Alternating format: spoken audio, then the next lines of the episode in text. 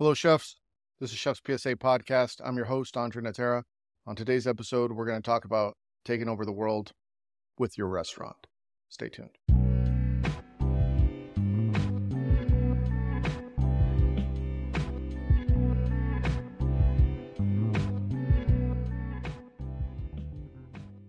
Now, before we get into this episode, just want to give everyone a very brief update. For those of you that have been asking, I've translated the first book, Culinary Leadership Fundamentals, into Italian, and I'm working on the remaining books. Hopefully, within a week or so, they'll all be ready to go. So, for those of you that needed your Italian version, it's ready to go. Spanish versions are live, and of course, the English versions are live. So, if you don't have those books, go to chefspsa.com all five books are available, including three free ebooks 100 basic recipes, critical path to opening up a restaurant, and a culinary dictionary because you need to know the slang. That culinary dictionary, by the way, I don't know if I've ever said this, but there's there's the slang in there, there's the proper terms in there, and there's also slang that's unique to me that I that I put in there, slang that I would say with my chef friends. So there's some there might be some new words that you're unfamiliar with in there, like a Halloween ninja or kitchen karate. Anyway, those are my words. So when you see other people using them, know who started it right here. Chef's PSA. What inspired today's episode? So this past week, I had the opportunity to go to two different friends' restaurants. One of them, Alex Castro.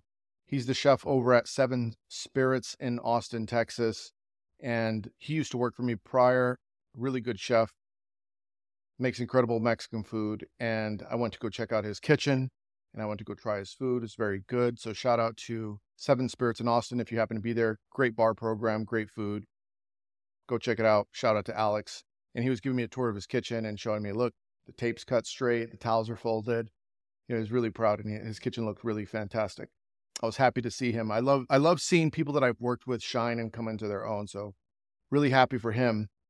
And then later on that week, I went to go visit a good friend of mine, Gabe who's opening up his restaurant also in Austin, Texas called Bacalar.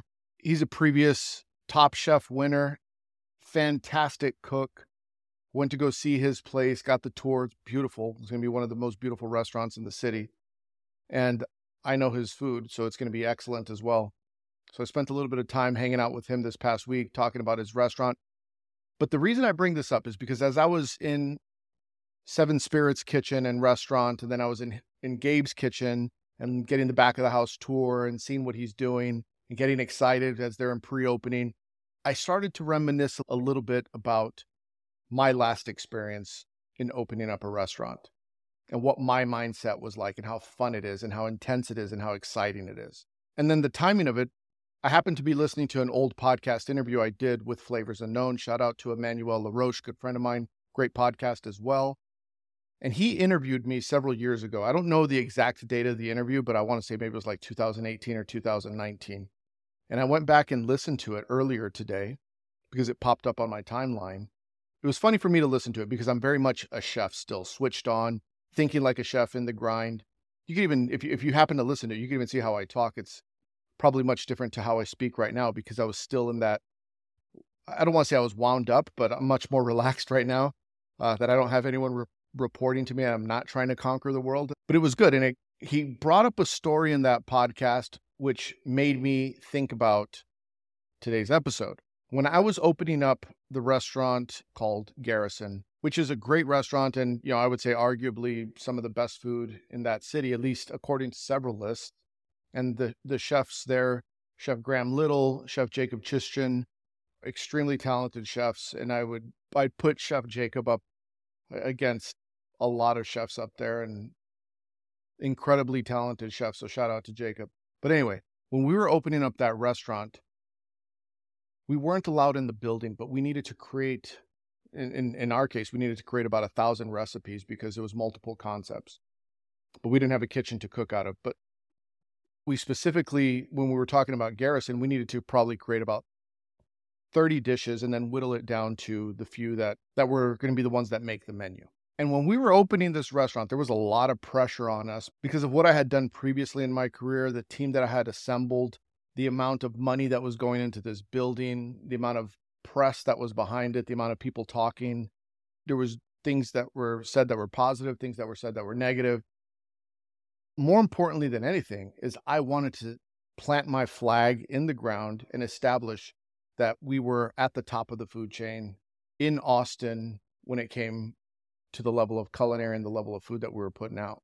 Mind you, this is about six years ago. So the food scene from Austin has definitely evolved. And when I go back and look at the food that we put on in 2017, it's it's definitely stuff that looks a little bit dated, but the food that they're doing now obviously evolved with the times.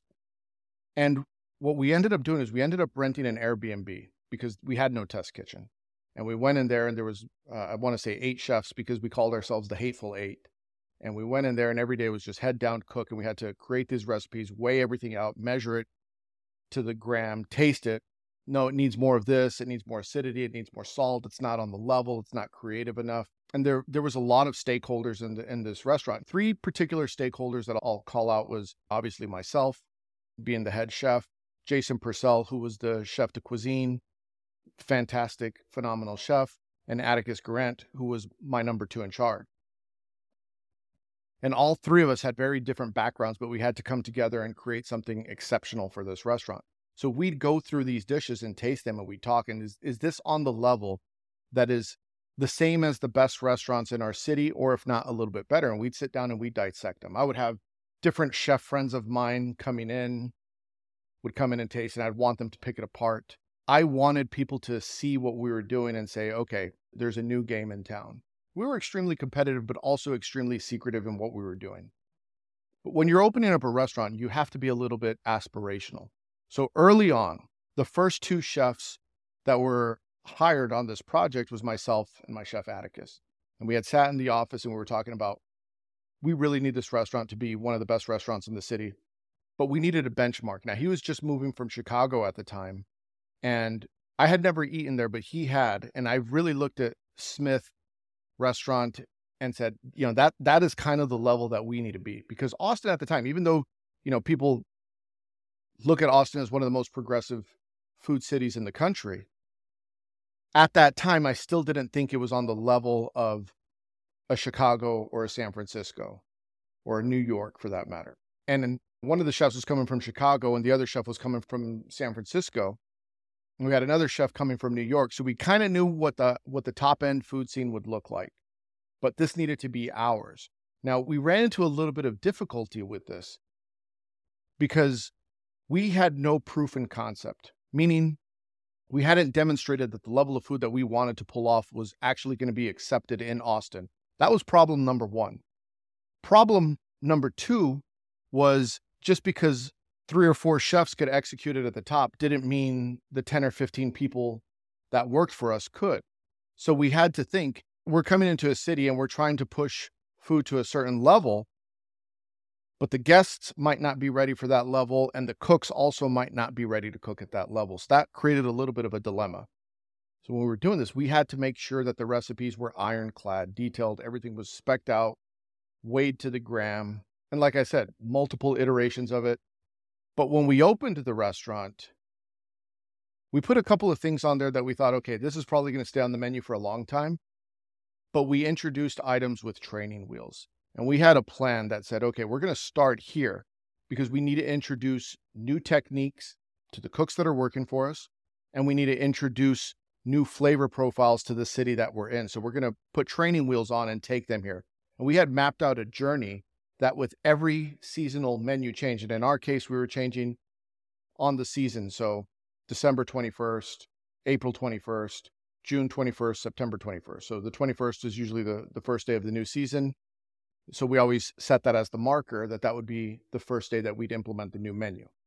So we were updating our menu four times a year annually, but with each menu iteration, progressively amping up the difficulty setting, not just for the cooks, but also for our loyal customers, we would take them on this journey, introducing them to more and more complex techniques, different flavors, pushing them out of their comfort zone a little bit.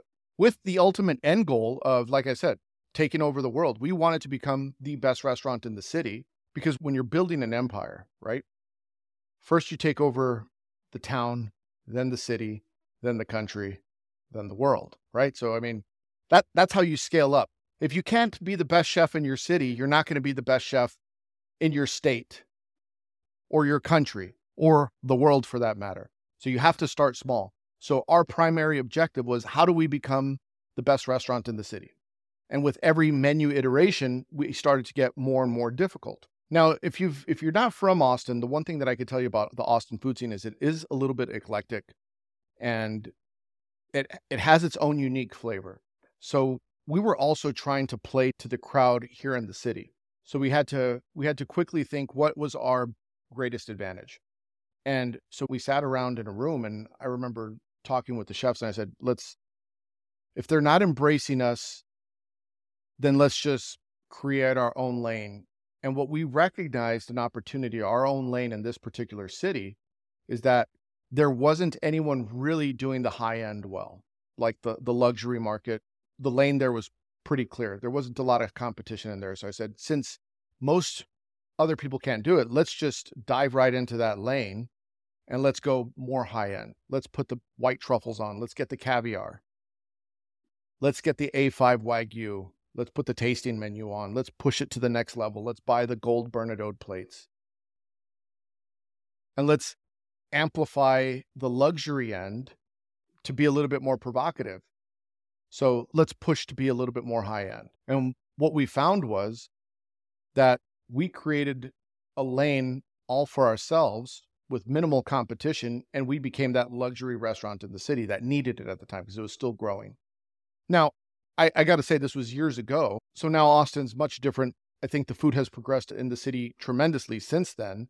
And I think it's not uncommon now to find caviar and truffles and things like that. Or even the the luxury market. I think there's some incredible restaurants here in the city specifically. But I but I get asked this often is how do you start introducing things with more and more complexity? So I talked about this before, but I would pair them up with something that's popular, with something that's maybe on the fringe, and pair them up together so that way you could introduce the more fringe ingredient with the very popular thing. So I, I did this strategy when we were opening up the restaurant. You know, the chef de cuisine would come to me and we'd look at the dish and be like, yes, that's it. He was he was extremely creative, uh, had a dynamic team for that restaurant, which is part of the reason why it was so successful. But we had a laser-like focus on what we were trying to achieve. I still view Garrison as one of the best restaurants in the city. And I think an argument could be made food wise, it's in that interchangeable number one spot. But in order to get there, you had to have a very like minded group of individuals that all believed in that mission and all understood that we needed to get there. But the cooks had to come up at a certain level and the guests had to come up at a certain level. So when you're in some other markets, I'm just making this up. Let's say you're in a in Nebraska and and by the way, I've never been to Nebraska. I don't know. I don't know how the restaurant scene is there. But let's just say you're in Nebraska, and you're trying to go ultra lux, and you want to bring in this Noma style menu. They might not be ready for it. They might not be ready for uh, reindeer penises with some salad. That just might not be their comfort zone yet. So you might want to pump the brakes and introduce things slowly but surely, because it could be the kiss of death for your restaurant.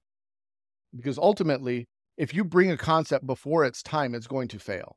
Just because it worked now doesn't mean it's going to work 10 years ago. And it doesn't mean that it was bad 10 years ago. It just means its time had not yet come. So I, I'd, I'd caution people trying to take over the world immediately right out the gate. Understand your market, go in with a little bit of training wheels, test the waters, and see if the city's going to be ready for it. I'm going to share one last thing with you because we're jokingly calling this episode Taking Over the World. But one of the things that I had done previously, and sometimes I still do to this day. Like when you want to get into that mindset, it's a good thing to study them, so to, and to study greatness, and to kind of put yourself in the mindset of those great people. So something that I do is I will read books or listen to audiobooks of great people in history. So whether it's Alexander the Great, Julius Caesar, Genghis Khan, Napoleon, whoever, right? So if you're, if you're trying to conquer the culinary world, you need to know how conquerors do it, right? There's some strategy involved. Understanding the art of war, like you you have to understand how the tactics are used to take over and what the strategy is, and not just go in with reckless abandon. There has to be a certain level of thoughtfulness when you're going into these scenarios. Opening a restaurant is like metaphorically crossing the Rubicon, right? When Caesar crossed the Rubicon, it was like it was an act of war That's what opening up a restaurant is. It's the point of no return. Once you've put your foot in the water, you're in. And when you're talking about people putting in a lot of money in this, owners, investors, you have to act swiftly. If you made a bad decision on a menu item, you have to adjust very quickly because restaurants live and die every day off sales. One bad review hurts way more than people realize. Anyway, food for thought. This was something I thought about recently, kind of random thoughts podcast. Take over the world. If you're out there conquering the world, good luck to you. Focus, strategic, create great food, have a plan. First the city, then the state, then the country, then the world. That's what Chef's PSA podcast is doing. Number one podcast, five star podcast. If you want to support the show, hit the subscribe button. If you're on YouTube, hit the like button. Make sure you leave five stars. Go to chefspsa.com, get all the books, Culinary Leadership Fundamentals in multiple languages, Kitchen Art of War, Bad Soup, Good Chef, Line Cook Survival Manual, the free ebooks. See you next week. Hit the porno music.